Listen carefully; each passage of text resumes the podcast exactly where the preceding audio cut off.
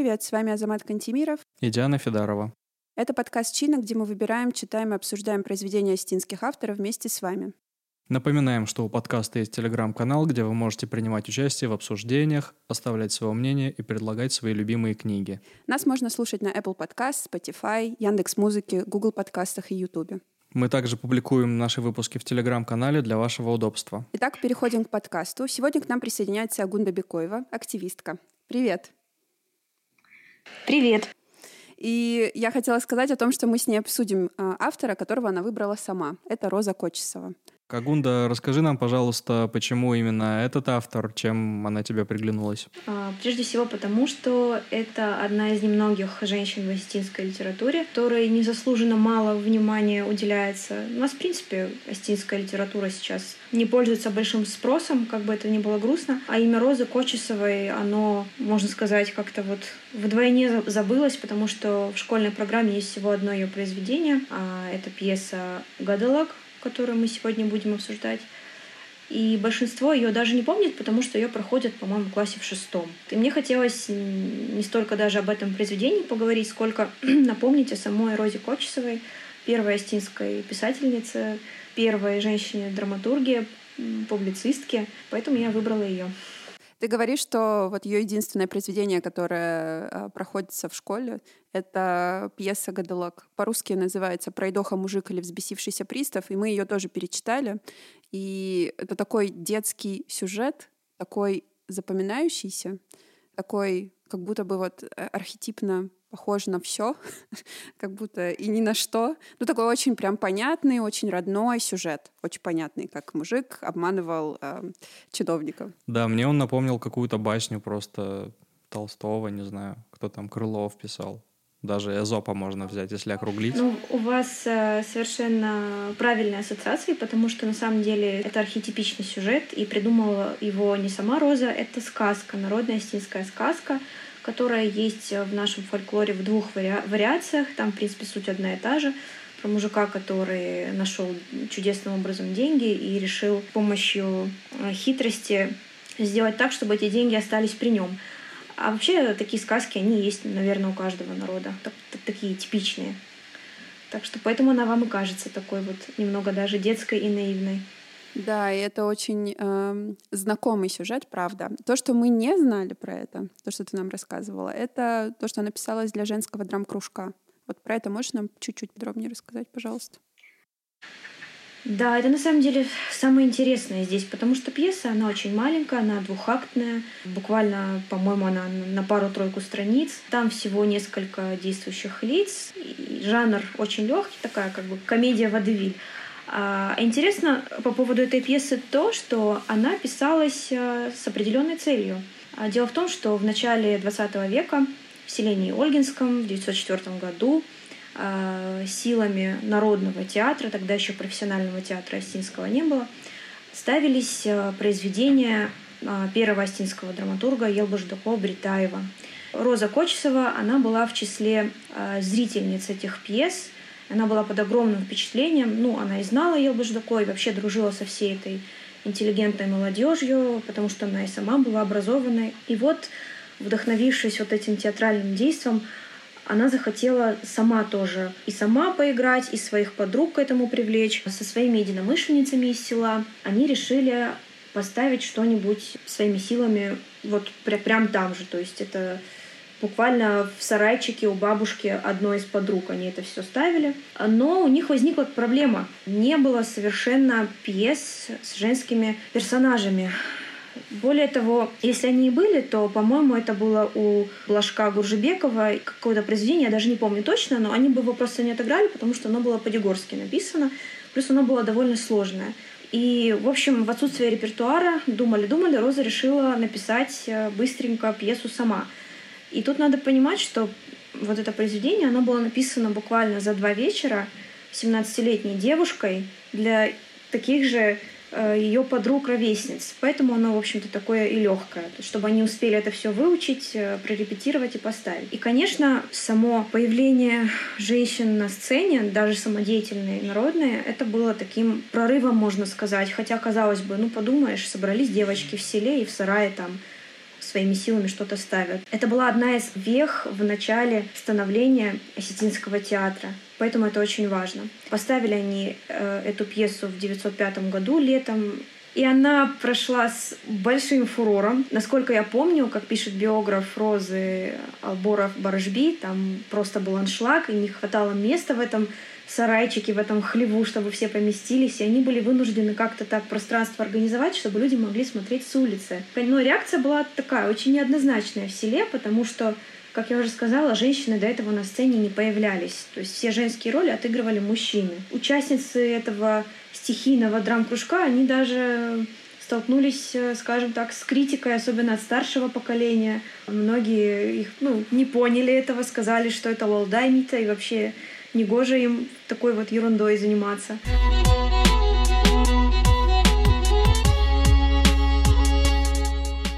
Но вообще, мне кажется, она выбрала очень актуальную тему, особенно для того времени. Мы в прошлых подкастах обсуждали, как тяжело приходилось людям, когда их обирали вот подобные приставы за всякую ерунду. А тут человек нашел клад, по сути, и пристав даже пытался его обмануть, говоря, ты скажи ему, если он по-доброму отдаст, мы ему даже долю какую-то дадим. Ну, конечно, да, дадут. Да, конечно, пьеса была очень злободневная. И тут, кстати, такой интересный момент. Как вы думаете, почему у пьесы два названия? Ну, есть название «Гадалаг», и потом «Кана на Шарра». Вот почему два названия у этой пьесы? А, мне кажется, я не знаю даже. Ну, есть сразу можно конспирологию включить, что она была оппозиционной активисткой. И второе название Второе, второе название было подпольным просто, которое люди, ну, которое ушло в народ, а официально оно называлось «Гадалаг». Ты очень э, близко к сути говоришь. На самом деле, э, первое название пьесы оригинальное «Наш пристав сошел с ума». И, конечно, в 905 году писать э, такие вещи было, мягко говоря, небезопасно. Пьесу поставили в 905 году, а уже в 907 году ее напечатали в журнале «Жонд». И вот когда ее напечатали, это уже совсем другое дело, это уже печать, там цензура и все дела. И вот для того, чтобы не привлекать лишнее внимание к Розе, э, ей дали такое беззубое название «Гадалок», «Врун», «Пройдоха». Э, более того, по-моему, даже в первых э, изданиях этой пьесы, по-моему, даже не подписывали, что это была Роза. Как-то переживали, что за высмеивание царского ставленника могут воспоследовать санкции.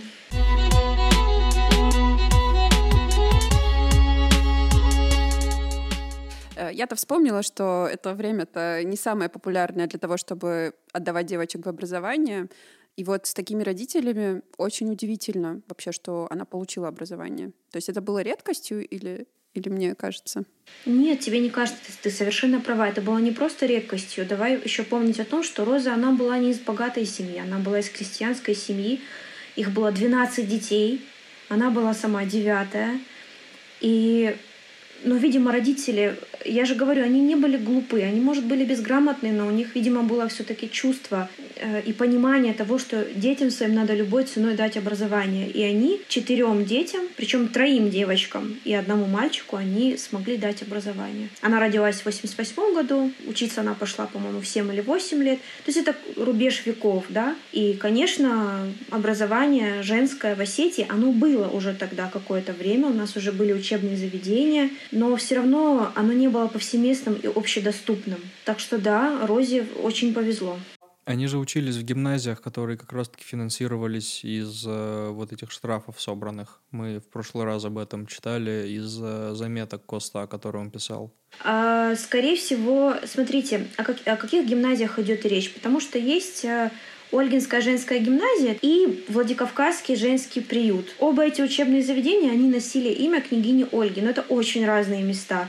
То есть вот Владикавказская Ольгинская женская гимназия это было такое большое, очень престижное учебное заведение, в котором учились дети чиновников, дети алдарские. То есть там девочек осетинок практически не было, потому что я смотрела сводку э, по национальному составу учащихся, и там, допустим, русских там столько-то сотен, грузинок там столько-то, столько-то, столько-то. И вот осетинок даже не было отдельной графы.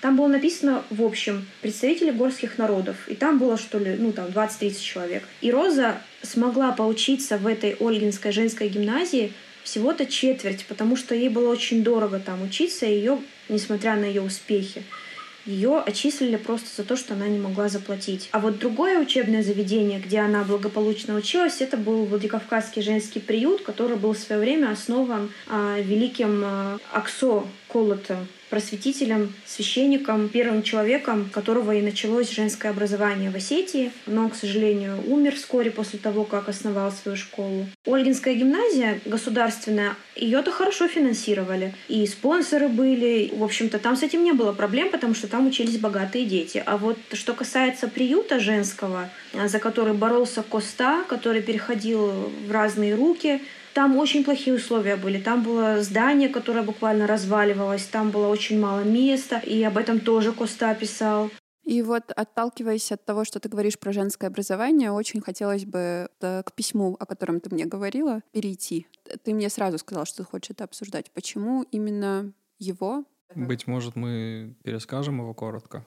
Давай, перескажи. Суть этого письма сводится к тому, что Роза призывает всех девушек Осетии подумать о своей свободе и стать независимыми от такой традиции пагубной, как Колым, как Ирод. И она говорит о том, что когда ваши родители выдают вас замуж за Ирод, они, по сути, отдают вас в рабство и объясняет, почему. Потому что все эти полученные деньги они оставляют себе. Девушка, переходя в новую семью, по сути, становится там подданной, подчиненной, потому что за нее заплатили деньги и, соответственно, от нее чего-то ждут. Не, ну, не просто чего-то, а ждут, чтобы она вообще все делала по дому, по хозяйству и так далее. И вот она если коротко, призывала к тому, чтобы они потребовали от своих родителей отказаться от этой пагубной практики. Почему именно вот это произведение тебя больше всего зацепило?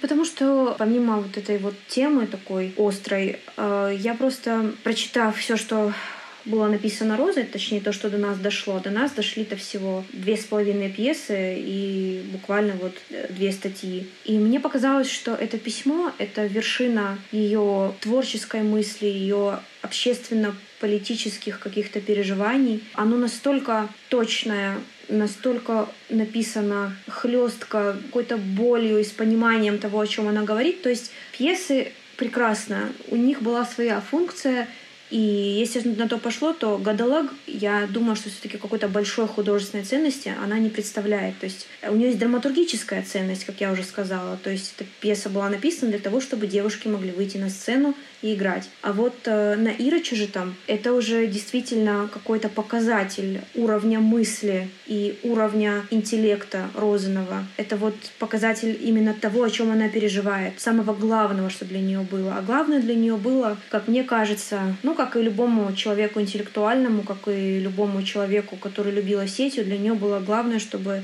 осетины были счастливы. Она хотела, чтобы женщины Осетии были счастливы. И вот она и написала об этом. Поэтому мне э, очень обидно, что об этом письме мало кто вообще знает. Хотя вообще-то, ну, если на то пошло, сейчас-то проблемы нету с Иродом, да, это давно утраченная традиция, и у нас не стоит вообще вопроса об этом. То есть актуальность письма утрачена. Не утрачена... Ты думаешь? Ты думаешь, что она утрачена? Тема. Тематика, конечно, утрачена, потому что сейчас у нас э, действительно нет проблем с э, Колымом. у нас уже ну, мне, мне кажется, что в самом вступлении она гораздо шире взяла тему, рассуждая о свободе и о том, что у нас о свободе предпочитают просто говорить, но ничего не делать. И мне кажется, что да, да, в да. корне своем это угу. все еще так. Ты совершенно прав. Я вот хотела сказать, что если в узком смысле тематика Колыма уже не актуальна, то сам характер письма и сам порыв, он, конечно, все еще актуален, он вечен. И в самом начале письма она пишет, что люди в темницах и проливают кровь за свободу, и каждый народ, он думает о свободе, а мы даже не можем вот эту малость сделать, мы даже не можем сказать своим родителям, чтобы они нас не продавали в рабство. В этом смысле, конечно, да, это письмо не потеряло своей актуальности. По этой причине тоже я бы хотела, чтобы его включили в школьную программу, может быть, уже чуть постарше в классах, потому что один гадалок в шестом классе этого, конечно, очень мало для понимания фигуры Розы Кочесовой в астинской литературе.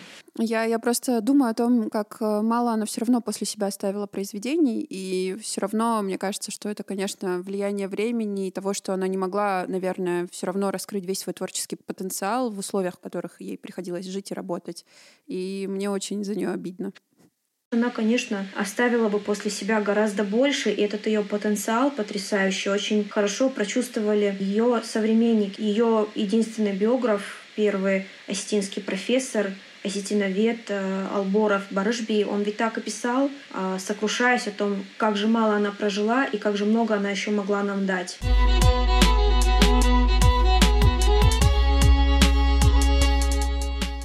Меня в целом восхищает ее фигура, что она в таком юном возрасте уже так здраво и прогрессивно для своего времени мыслила и не боялась говорить о том, о чем говорила. И, ну, я уверен, на самом деле, если бы она прожила дольше, то, что называется, стала бы каким-нибудь видным революционным деятелем. Мы про нее также много знали бы, как э, про Хитагурова и про Канукова. То есть она бы хотя бы не одним произведением у нас ограничивалась, а какое-то большее ей давали бы значение наверное. Да, все шло к тому, что она, скорее, скорее всего, влилась бы в этот общий революционный поток. Э, и она ведь близко дружила с э, осетинской молодежью, которая революционно была настроена. Она дружила с Ханджири Мансуровым, она дружила с Черменом Баевым. А Ольгинская это был в то время, ну, можно сказать, такой рассадник такой молодежи прогрессивной. Так что, скорее всего, да. Но, возможно, бы ее бы постигла печальная участь в 1937 году, потому что, например, Алборов Барышби, его, например, репрессировали в свое время, и он вообще чудом остался жив. Один из немногих представителей нашей интеллигенции, который не был уничтожен в 1937 году.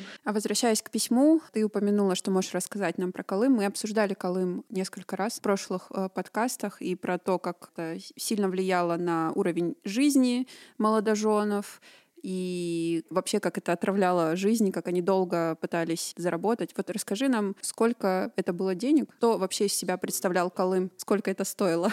Деньги могли быть очень разные, но это всегда было недешево. То есть в разных обществах надо понимать, что не было такого общего ценника на всю Осетию. В разных э, обществах э, и в разное время они были разными. Но если мы берем, допустим, время Розы, когда она жила, вот она, когда выходила замуж, за нее было заплачено 200 рублей. Причем это был такой средний ценник. И с этим связан очень такой комичный э, момент, э, когда Роза вышла замуж, это было то время, когда она, когда она уже написала свое письмо. И когда Кочесовы потребовали за нее Колым, сторона жениха возмутилась, мол, на каком, в общем-то, основании вы просите у нас деньги, если ваша э, девочка сама так горячо призывала отказываться от Колыма? И тогда Кочесовы посовещались, подумали и решили сделать скидку в 30 рублей. В общем, Розу выдали замуж за 170 рублей. Вот. Но на самом деле могли быть очень разные суммы. Могли отдавать с котом. Самая меньшая, там, 50-60 коров. Суммы могли доходить до 1000 рублей. Причем интересно, что вот традиция Колыма, она бытовала вообще везде, у разных осетин, в том числе у мусульман. Причем э, я прочла у Алборова, что, например, мусульманских девочек их продавали вообще дороже всего. Ну, продавали ужасно звучит, но как есть. Колым там доходил до тысячи рублей. По тем временам это огромные деньги. И в разное время предпринимались разные попытки от этой традиции избавиться, но она никак не уходила. Ведь Роза не была первым человеком, кто стал возмущаться насчет Колыма. До нее это делал э, Щека Агадиев, до нее это делал Коста Хитагуров и другие публицисты. Выходили в разное время, еще начиная с середины XIX века, разные постановления. То есть люди понимали, разрушительность этой традиции, она уже к тому времени уже была язвой для осетин, и никак вот не удавалось от, не, от него избавиться, и в итоге Колым ушел на самом деле ведь только с советской властью. В прошлом выпуске мы как раз обсуждали одно из постановлений местных властей, которые буквально запретили Колым, запретили пышные похороны, и ничего не вышло. Таких постановлений было не одно.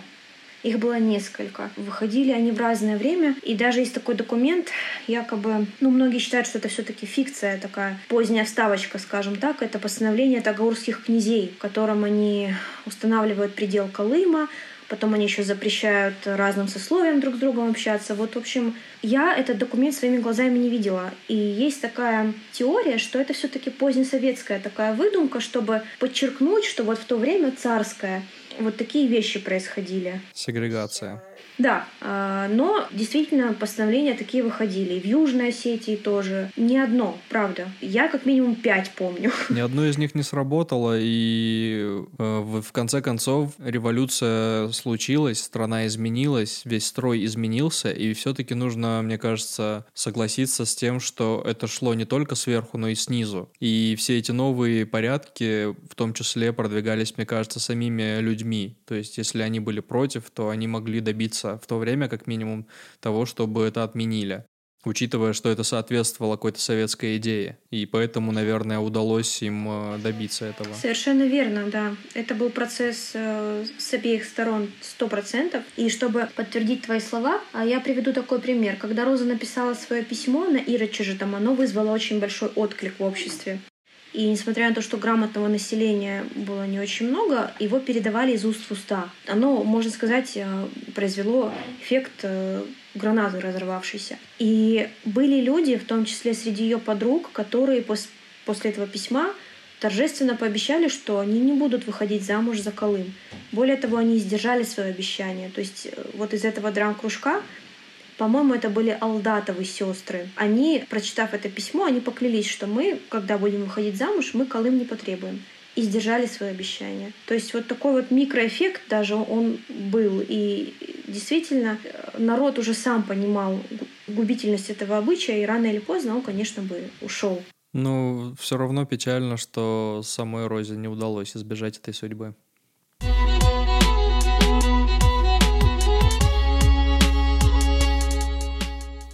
Как ты думаешь, если бы Роза Кочесова жила в наше время, каким был бы ее призыв, если бы она писала что-то подобное письмо?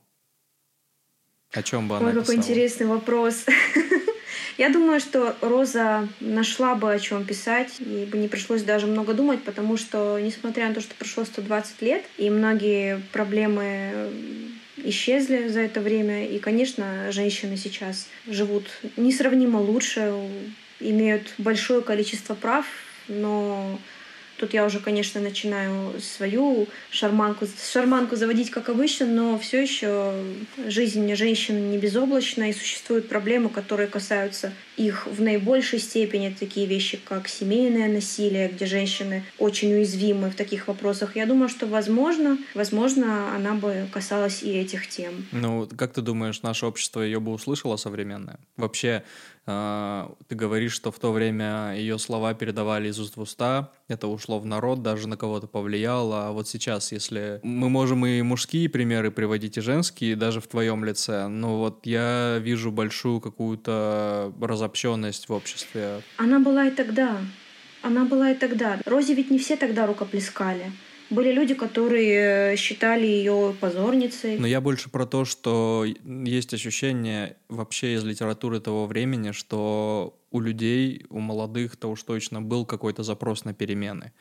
И ее письмо одну сторону, мне кажется, этого запроса показала публично.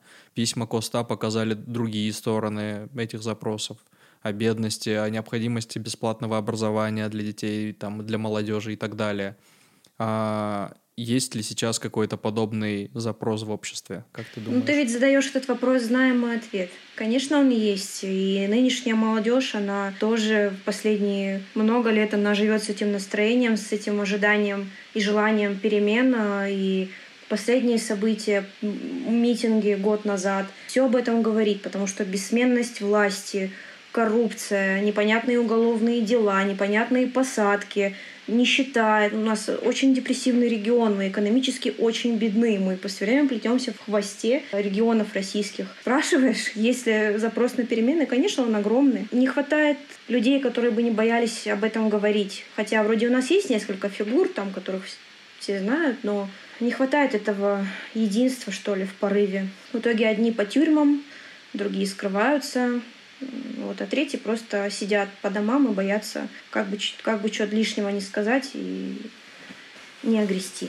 Ну вот с этой точки зрения мне как раз и кажется, что не сильно-то время и поменялось за этот период большой. Как бы кажется, что обстановка та же. Осетия все еще бедная республика, люди все еще недовольны. Да, есть те, кто выступают за перемены, их слышат и поддерживают, но не многие, а многие молча поддерживают, боятся говорить.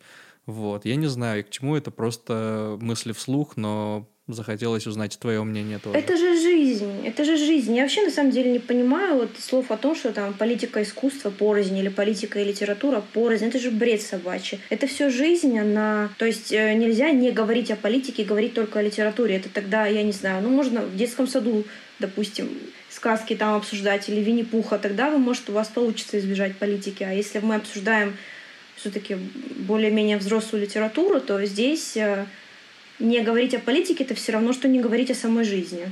Но даже в детской пьесе, которую мы только что обсуждали, есть политика в виде пристава. Совершенно верно.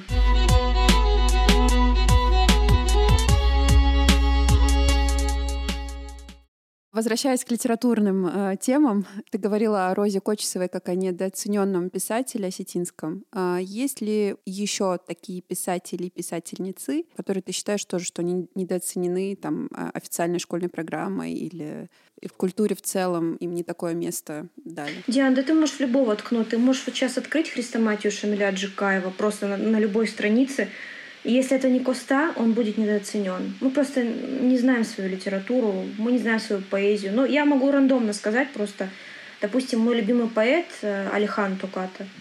Я даже не помню, он у нас вообще был в школьной программе или нет. При том, что у меня была бесподобная учительница по астинскому вот великолепно. Это человек, который бы камень бы заставил полюбить остинский язык. И это мне еще повезло со стеноведом, а большинству не очень везет, потому что пару раз я была в группах других, когда нам замещали, и это просто было какое-то уныние. Никого не хочу обидеть, правда, сейчас остиноведы, они на весь золото. И когда кто-то идет на остинский филфак, я просто ну, преклоняюсь перед этими людьми. И тем более, кто идет в школу преподавать. Но астинская литература — это, конечно, сейчас далеко не самое популярное направление. И в этом плане ваш проект, ребят, я считаю, что он просто прекрасен. Потому что я видела, кстати, как люди критиковали вас, говорили, что, мол, зачем русскоязычный проект об астинской литературе и, и вот такой вот. А, мне кажется, люди просто не понимают, что сейчас такое время настало, что по своему желанию читать в оригинале по-астински будет, ну, я не знаю, ну, один там человек из, не знаю, из ста, допустим а вы даете человеку возможность как-то вот заинтересоваться, зацепиться и самому уже прийти к тому, чтобы почитать в оригинале, потому что с оригиналом никогда ничего не сравнится, правда. Даже вот если брать вот эти прокля... проклятия из пьесы Гадалак, ну ты их не переведешь на русский. Точнее, ты их переведешь, но это будет совсем не то. Те же, не знаю, Харачитан Бахар, ну как ты это переведешь? Это надо чувствовать, это надо читать в оригинале. А, спасибо за эти слова. Мы действительно хотим сделать так, чтобы побольше людей читали астинскую литературу, были заинтересованы, может быть, и находили своих любимых авторов, свои любимые жанры, потому что литература наша богата на эти жанры. Там есть и драмы, там есть и биографические какие-то романы приключенческие, там есть поэзия прекрасная. В общем, изучайте, интересуйтесь, и все будет замечательно с Но нашим мы вам языком. тоже в этом поможем. Да. Спасибо тебе большое. Да, на этой прекрасной ноте, наверное, мы будем закругляться. Это были Агунда Бекоева, Азамат Кантемиров и Диана Федорова. Читайте.